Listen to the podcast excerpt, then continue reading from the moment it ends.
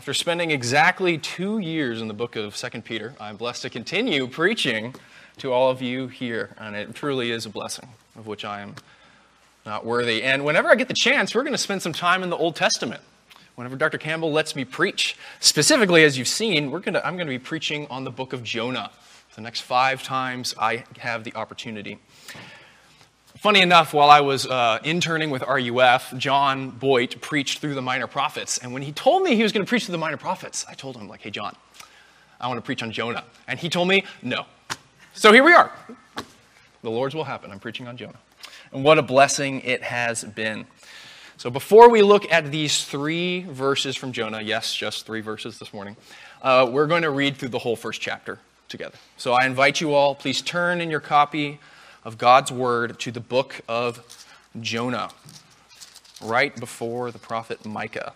So, and we're going to read through the first chapter.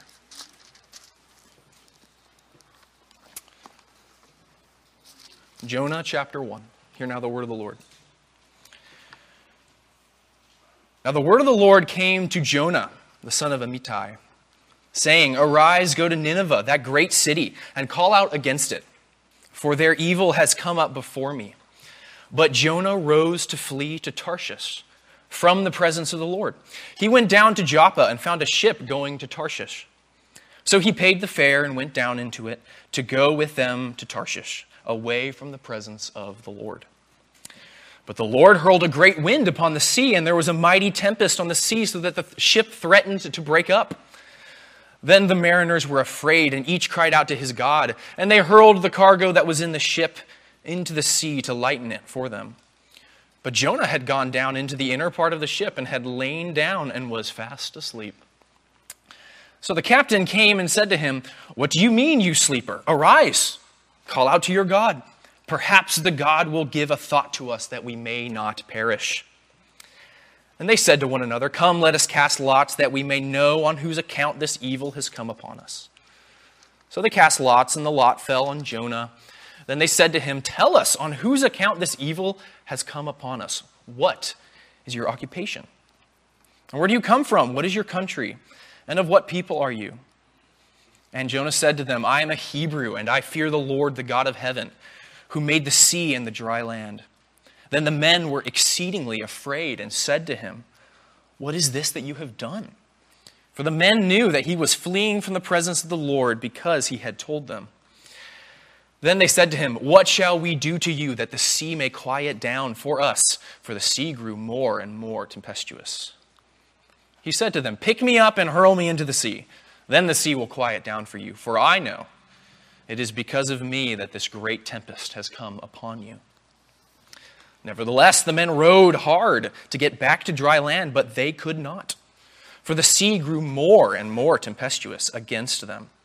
Therefore they called out to the Lord, O Lord, let us not perish for this man's life, and lay not on us his innocent on us innocent blood. For you, O Lord, have done it as it pleased you. So they picked up Jonah, hurled him into the sea, and the sea ceased from its raging. Then the men feared the Lord exceedingly and they offered a sacrifice to the Lord and made vows. And the Lord appointed a great fish to swallow up Jonah. And Jonah was in the belly of the fish three days and three nights. Pray with me. Dear Heavenly Father, we thank you for your word. We thank you for this book of Jonah.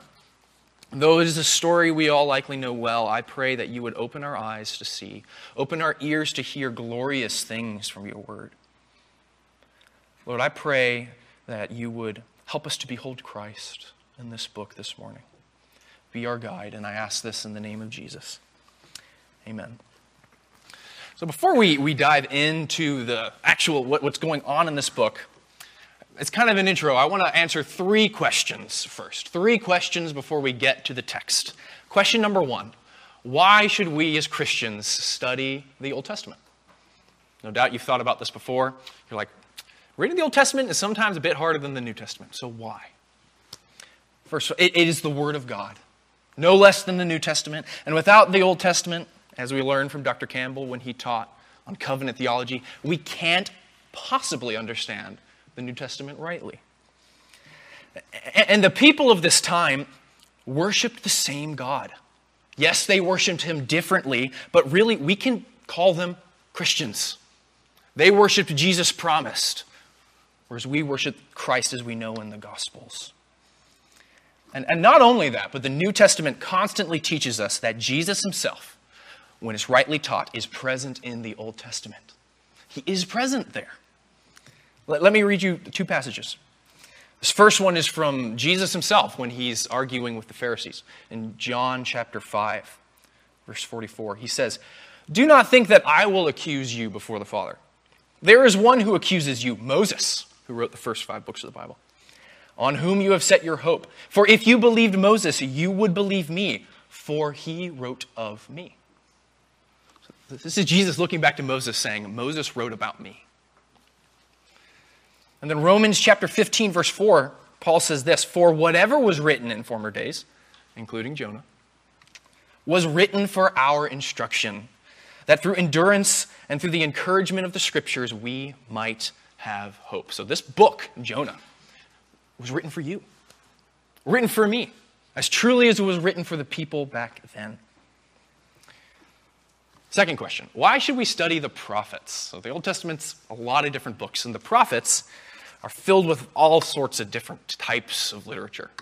You've got stories, poetry, apocalyptic literature, prophecy.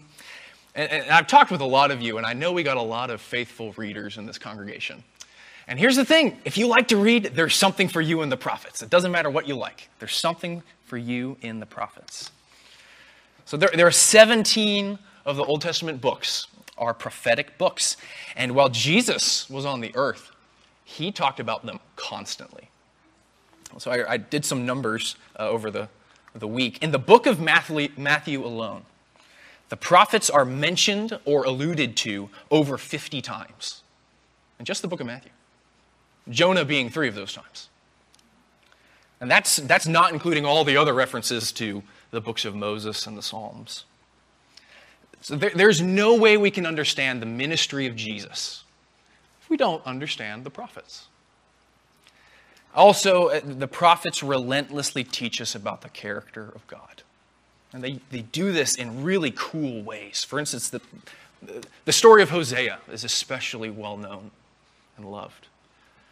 God commanded a prophet to go marry a woman who was an unfaithful prostitute just to teach him and the people of Israel what salvation was like. It's a very visceral picture of what salvation is like from something as common and everyday as marriage. These are the kind of things that the prophets do. Third question Why should we study Jonah? This is the question for the morning. Whenever you hear about the book of Jonah, I'm guessing a couple things naturally first come into your mind. First being, isn't that that guy who got swallowed by a whale? Yes, it is that guy. And second of all, you might be thinking, isn't that that story that has that amazing VeggieTales movie that came out like 20 years ago? And yes, you're right. And yes, I watched it. And no, we are not singing those songs in church. So those are probably the things that pop into your mind. But those are not the main points of the story. The whale is not the main point of the story. I believe that we must study the book of Jonah because it viscerally teaches us about who our God is. So, what is the main point? In the same way that the person of Hosea offers a visceral picture of what God is like, Jonah offers us a visceral picture of who God is not like. Let me say that again. In the same way that the prophet Hosea shows us a visceral picture, tangible, tangible picture of what God is like, Jonah shows us a tangible contrast to, the, to God's character in many ways. This is why I titled the sermon this way Jonah and the Mercy of God, because these two themes are juxtaposed throughout the entire book at almost every stage. Before we move on, I think it's worth mentioning what, what is mercy? It's one of those words that we Christians use all the time. We sang two songs that mention mercy a lot. What is mercy? Mercy is undeserved favor. It is a kindness and a love that is given that is not deserved whatsoever. And as Christians, we are all on a lifelong journey of realizing just how rich God is in mercy and how much kindness He shows us every single day. Because the Lord loves to show mercy, He loves to show mercy to His people. And Jonah, in many ways, is the opposite. Indeed, this is something I'll talk about over all the sermons. Jesus and Jonah, in many ways, are situationally very similar and yet categorically different. Let me just walk through some of those. Jonah, a prophet sent by God. Jesus, a prophet sent by God. Jonah disobeyed God's command to go and preach. Jesus obeyed every command from God to go and preach. Jonah fled the moment God called him to go. Jesus came to earth exactly when God called him to go. Jonah slept in a ship in a storm in complete comfort with his sin. Jesus slept in a ship in a storm in total good faith with his Father. Jonah was in the belly of a whale for three days. Jesus was in the belly of the earth for three days. Jonah, in many ways, a resurrected prophet. Jesus, a resurrected prophet. Jonah preached judgment, desiring the wicked to perish. Jesus preaching judgment while welcoming those sinners to repentance. Really, the question that this book raises to me is what if Jesus were like Jonah? What if Jesus were like Jonah? Thank goodness he's not. But I hope we can all wrestle with that question as we move forward. So, long introduction. I'm going to deal with two things in these first three verses. Verses 1 and 2 is Jonah's call, and verses 3 is Jonah's flight. So let's look at verses 1 and 2, Jonah's call. It begins by saying, The word of the Lord came to Jonah, son of Amittai. And this is a regular occurrence, occurrence that we see in the Bible. The word of the Lord came to so and so. But, but we, it's really easy to just move on and not really soak in what do these words mean? Because there's a lot of mercy pent up in just these first six words. Because God's wrath was justly kindled against Nineveh. His judgment was coming. He didn't have to send his word. God did not have to send his word as an opportunity for salvation for this foreign people, and yet he did. And even in just these first six words, it's a beautiful picture of Jesus. God's a judgment day is coming, and yet the word made flesh is sent as an opportunity of salvation. So the word of the Lord came to Jonah. Who is this Jonah? You might not know this, but within the Old Testament, Jonah is actually mentioned in only one other book. So if you have your Bibles, I invite you to open to 2 Kings chapter 14, verse 25, the only other place in the Old Testament where Jonah is mentioned. 2 Kings verse four, chapter 14 verse 25. And I'll explain it after I read. This group of verses says this, starting a couple verses earlier. In the 15th year of Amaziah, the son of Joash, king of Judah, Jeroboam, the son of Joash, king of Israel, began to reign in Samaria, and he reigned 42 years. He did what was evil in the sight of the Lord. He did not depart from all the sins of Jeroboam, the son of Nebat, which he made Israel to sin. He restored the border of Israel from Lebo Hamath as far as the sea of Arabah, according to the word of the Lord, the God of Israel, which he spoke by his servant Jonah, the son of Amittai, the prophet who was from Gath Hepher. This is the same Jonah, same Jonah from our book, and we learn several things about him. So, first of all, we learn that Jonah lived in a, a troubling time of God's people, let's just say. So, short little history lesson. At this time, the kingdom of Israel was divided. While David and Saul and uh, Solomon were kings, it was a unified country. And yet, after Solomon's death, it was divided. You had the southern kingdom, which is often called Judah, and you had the northern kingdom, which is often called Israel. And the southern kingdom worshiped God in Jerusalem, and by and large, had a decent amount of good kings. The northern kingdom did not worship God in Jerusalem, and by and large had all terrible kings. So, right off the bat, uh, the city where Jonah is from, Gath Hepher, is in the northern kingdom. And he's preaching to a king in the northern kingdom, which is really ironic because the Lord sent most of his prophets to the most unfaithful part of the country, Jonah being one of them. Second, we see that Jonah's message to this king is not a message of judgment. It actually was good news. It says right here, he says that Jeroboam, this wicked king, um, would enlarge Israel's borders, that their kingdom would grow. And this was a sign of God's kindness. They didn't deserve that, and yet the Lord gave it to them. And lastly, we see, as I mentioned, where Jonah was from. He was from Gath Hepher, which is in the northern kingdom. And his name, uh, Jonah, son of Amittai, means son of faithfulness, which is likely, we're supposed to learn from that. that he, Jonah was a child of God. He was a covenant member, a recipient of God's love, and he was a faithful prophet, as we see in this book. We'll see how that changes somewhat in the book of Jonah. Now, what did the Lord have to say to Jonah? He had something incredible to say to him for this time. Because not only was Jonah called to speak occasionally to God's people in God's land, the Lord was calling Jonah to speak to a foreign people in their foreign land. And, and friends, this has never happened in the history of God's people up to this point. No doubt Jonah was flabbergasted when he heard this. This was abnormal. Here, God is deliberately saying, don't just preach about them while you're here, which other prophets have done. He's saying, go. Go to them and preach to them in their city. Why? Because their evil has come up before the Lord.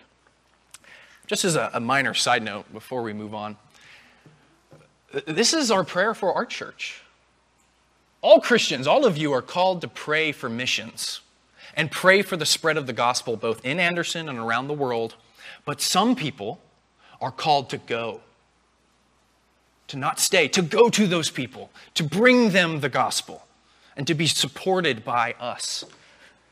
Really is my prayer that the Lord would raise up more missionaries from our church, like, like Sheridan Swathwood. What a blessing. I, I think that's an important thing to point out that Jonah, unlike all the other prophets of his day, was actually called to go, not just to stay. And he had to go to Nineveh. Why was Nineveh a big deal? So, Nineveh was the capital of the Assyrian Empire at this point, which is the big bad kid on the block. They were the powerhouse at this time. Nineveh is in present day Iraq. And just so you can get, your, get everything straight, it's worth mentioning Israel was not the greatest nation around at this point. Not only were they fractured, a fractured nation, but they were very small in comparison. It, it was almost like this Imagine at the time Egypt and Assyria were like America and Russia during the Cold War, the two big powerhouses.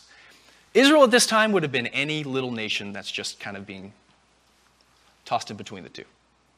Israel was not the biggest deal. And it's also, it's, it's a likely point that Jonah hated these people. He probably hated the Assyrians. Because later on in 2 Kings in chapter 15, it, it says that the Assyrians came into the northern part of the northern kingdom where Jonah's town was. It says that they surrounded those towns, invaded them, ransacked them, and then took people into captivity. Likely within his lifetime. For all we know, right before God sent this word to him. For all we know. It's not a far stretch to say that Jonah probably had a deep hatred for these people. For all we know, some of his friends or family were killed and taken away by the very people that God called him to preach to. This, just so you can understand the tension of this, this would be like the pilgrims on the Mayflower coming all the way to America, and then God says, Go back and preach to the king, the one you ran from. This, this would be like a German person after World War II, right after their, their country's laid waste. And God comes to them and says, Yeah, Moscow, go preach to Stalin to his face and tell him to repent. Not commenting on whether or not the, either of those causes directly relate, but it's tense. That's hard. So, why was Jonah to go? Because Nineveh's evil was very great. This was a nation that did not know God. They killed people mercilessly. They did not honor who the Lord was. They were out, they were, they were in it for power and for land, for things of this world. And yet, Israel as a nation was made by God to bless people like Nineveh. To bless places like Nineveh. In, in Genesis 12, when God is pr- speaking to Abraham, he tells Abraham, Through you, all the nations of the earth would be blessed. And Jonah would have heard of that. Or in Exodus 19, right before the Ten Commandments, God talks to the entire people and says, You are to be a kingdom of priests, bringing nations, welcoming them in so that they can know who the Lord is. So, really, Jonah's thought should have been, Yes, God, finally, finally, we get to go and bring these people in so that they can worship and know and love the living God. And he does the exact opposite. Now we're at verse 3 Jonah's flight. How did Jonah respond? He fled, he ran away. He did the exact opposite. Jonah's disobedience to the living God is not sugarcoated here. There's no context, no reasoning yet. He just didn't want to do it and just went the other way. Friends, sometimes God's people do the worst things. And some have tried to make the claim that, like, perhaps Jonah wasn't a true Israelite. Perhaps he wasn't really saved, and I, there are many reasons why that's not true. Chief of that being his prayer in the middle of the book. We'll deal with that in a later sermon. But this text, a lot like David's sin with Bathsheba, it makes us all have to wrestle with the fact that often the most wicked acts are done by God's very own people. And why is this? Because it teaches us from the scriptures that salvation is by faith and not works. Because if salvation was by works, Jonah has no hope. You have no hope. Salvation is by faith. So, right here, even in just these first three verses, the mercy of God and the person of Jonah are at odds. So the reason for his flight, as of right now, it's not really stated. He just goes. And for those of you who remember Psalm 139, you know this is, this is foolishness. Let me read verse 7 and 8 from Psalm 139. David says, Where shall I go from your spirit? Or where shall I flee from your presence? If I ascend to heaven, you are there. If I make my bed in Sheol, you are there. Jonah knew this because later in the book he said he calls God the God who made the sea and the dry land. He knows that God is present everywhere. But what I think Jonah is getting at, he's fleeing from the land of God's spiritual presence. Let me explain. In a sense, God is more present where his people are, where true faith is, where the word is preached, and where the sacraments are administered than anywhere else. There is a truth to that. So Jonah here, he's fleeing from the presence of the Lord, from the temple, from his people, from the where the word of God is preached. This would be like a Christian today ceasing to go to church or never praying or never coming to their Bible because they don't want to be confronted with their sin. And we know fleeing from the Lord is foolishness.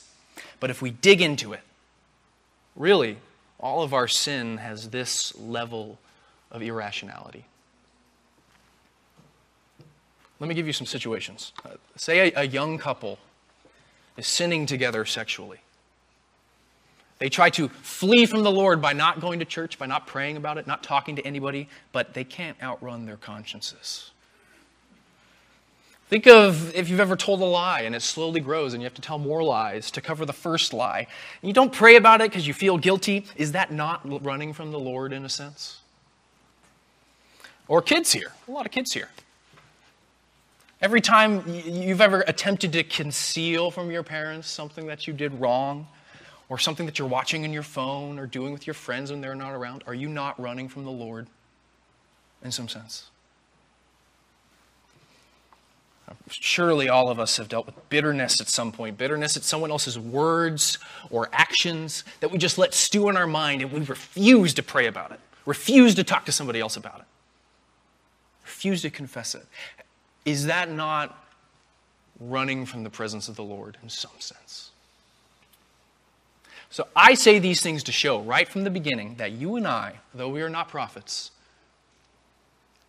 we're pretty similar to Jonah pretty similar to Jonah.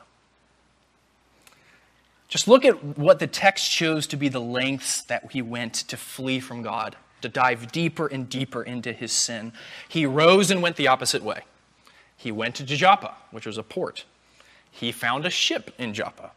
He then paid for the fare to go to Tarshish. He then boarded the boat, and then he stayed on the boat until it left. At any of these points, Jonah could have been like, "No, what? It's too far. I'm done. Lord, I'll go. But he didn't. And you might be thinking, I get it, Jonah messed up. Jack, please keep going. You might be thinking that. But no, this is important. Why? Because if we downplay the law of God, we downplay his gospel. If we downplay all the heinous nature of Jonah's lack of obedience, we will miss out on the greatness of God's mercy to him. The fact that God sent the storm, the fact that God sent the whale, those are mercies to Jonah. God could have left him on that boat. And that would have been judgment to Jonah. And I look back in my life, and no doubt you do as well. How often has it happened where God shook you up for you to realize your sin, realize what you're doing? And though it hurt in the moment, it was the greatest mercy He could show you. I, was, I had a wonderful conversation with a student this week. We're walking through the book of John, and we're at the point in the book where Judas betrayed Jesus and then Peter denied Jesus. So I asked him the question I said, What was the difference between what Peter did and what Judas did? Just wanted to let him figure that out in his brain. And we talked about it, and the reality is, if you really dig down deep into it, they're the exact same. Judas betrayed, Jesus and denied him. So did Peter, three times. Both were apostles. Both had stunning ministries. Both preached. Both performed miracles. Both showed incredible sorrow for their wrong. So, what was the difference? The difference was, as Luke tells us, Jesus prayed for Peter's faith. The difference was Jesus moved towards Peter in his mercy and welcomed him back. Their sin was equally heinous. And yet, it's easy for us as Christians, and people have done this with the book of Jonah in the past, to try to downplay what he's done. We can't do that. We can't downplay sin because when we do, we miss out on the beauty of God's mercy, not only for Jonah, but for you. So, this book starts off with a rather sobering picture. What are we to learn from it? I got three lessons lesson about man's nature, lesson about God's character, and then the person of Christ. So, first, man's nature. We are all by nature disobedient like Jonah. We no sooner hear the command of God than our flesh turns in the opposite way and kind of curls at the thought of being obedient to God. Also, like Jonah, we are merciless by nature. Jonah did not want these people to be saved. He wanted God to be his God and his people's God, not no one else's God.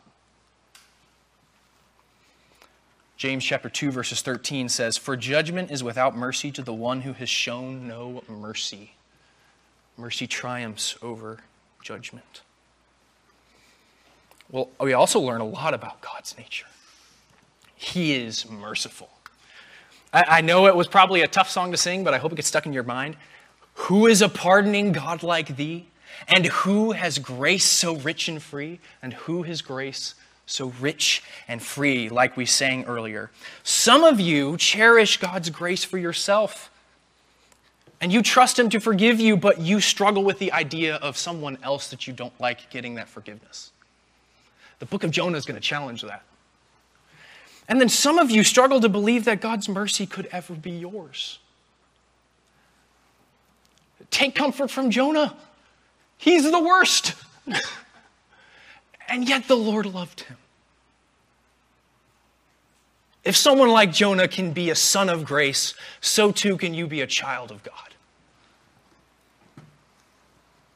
God is merciful. And lastly, we learn about the person of Christ. As I said before, there are a lot of similarities between Jesus and Jonah. Got one last passage to point us to. Before the foundation of the world, there was an agreement. There was an agreement between the Trinity. And that agreement was we will save men from their sin. Not incredibly dissimilar to the sending that God proposed to Jonah. Let me read to you a couple verses from Christ's high priestly prayer in John 17. Jesus is praying for the entire church right here. Everyone who would ever believe, including you. Jesus says, The glory that you have given me, I have given to them, that they may be one, even as we are one. I and them, and you and me, that they may become perfectly one, so that the world may know that you sent me. And I loved them, even as you loved me. Father, I desire that they also, whom you have given me, may be with me where I am, to see my glory that you have given me because you loved me before the foundation of the world. That's beautiful. Let, let me ask this question again. What if Jesus were like Jonah? What if Jesus were like Jonah? What if, when confronted with the eternal suffering of humanity in his church, for the weight of their sins, and he knew the only way that they could be saved was by his intercession and death and sacrifice. What if Jesus, like Jonah, turned the other way and said, Nope, God, I want you to be perfectly just to them? Let me personalize it even further. What if Jesus, knowing your sin and what you did this week, decided to act like Jonah? This is a terrifying thought. And I don't say this to burden you, I say this so that we may never grow accustomed to God's mercy. May his love and his forgiveness for your sin this very moment be something that you cherish. That the Son of the living God would leave his heavenly throne of bliss and perfection and become a weak and troubled and sickly human being and bear the weight of our sin and die on a cross, all for the sake of love. That is staggering. And I urge you, I urge you, everyone here, trust in his mercy. He loves to give mercy. Believe in him that he did this act on the cross for you. That you, though vile as Jonah, can be wrapped in his love and merciful forgiveness. Like a father who keeps challenging and pursuing and loving his wayward child, Jesus has more mercy than you have sin. God had more mercy than Jonah had stubbornness. Thank God. Let's pray. Dear Heavenly Father, I thank you for your word, old and new. Lord, I pray that as your people, we may learn to take treasures out of your New Testament and out of your Old Testament and learn that they both teach us of Christ. Lord, I pray that as we study this book, that we would not sidestep Jonah's sin, that we would not sidestep our own sin and yet, Lord, may we richly behold your mercy and trust that your mercy is enough to cover us. We thank you for your love and for the death on the cross. I pray this all in the name of Christ. Amen.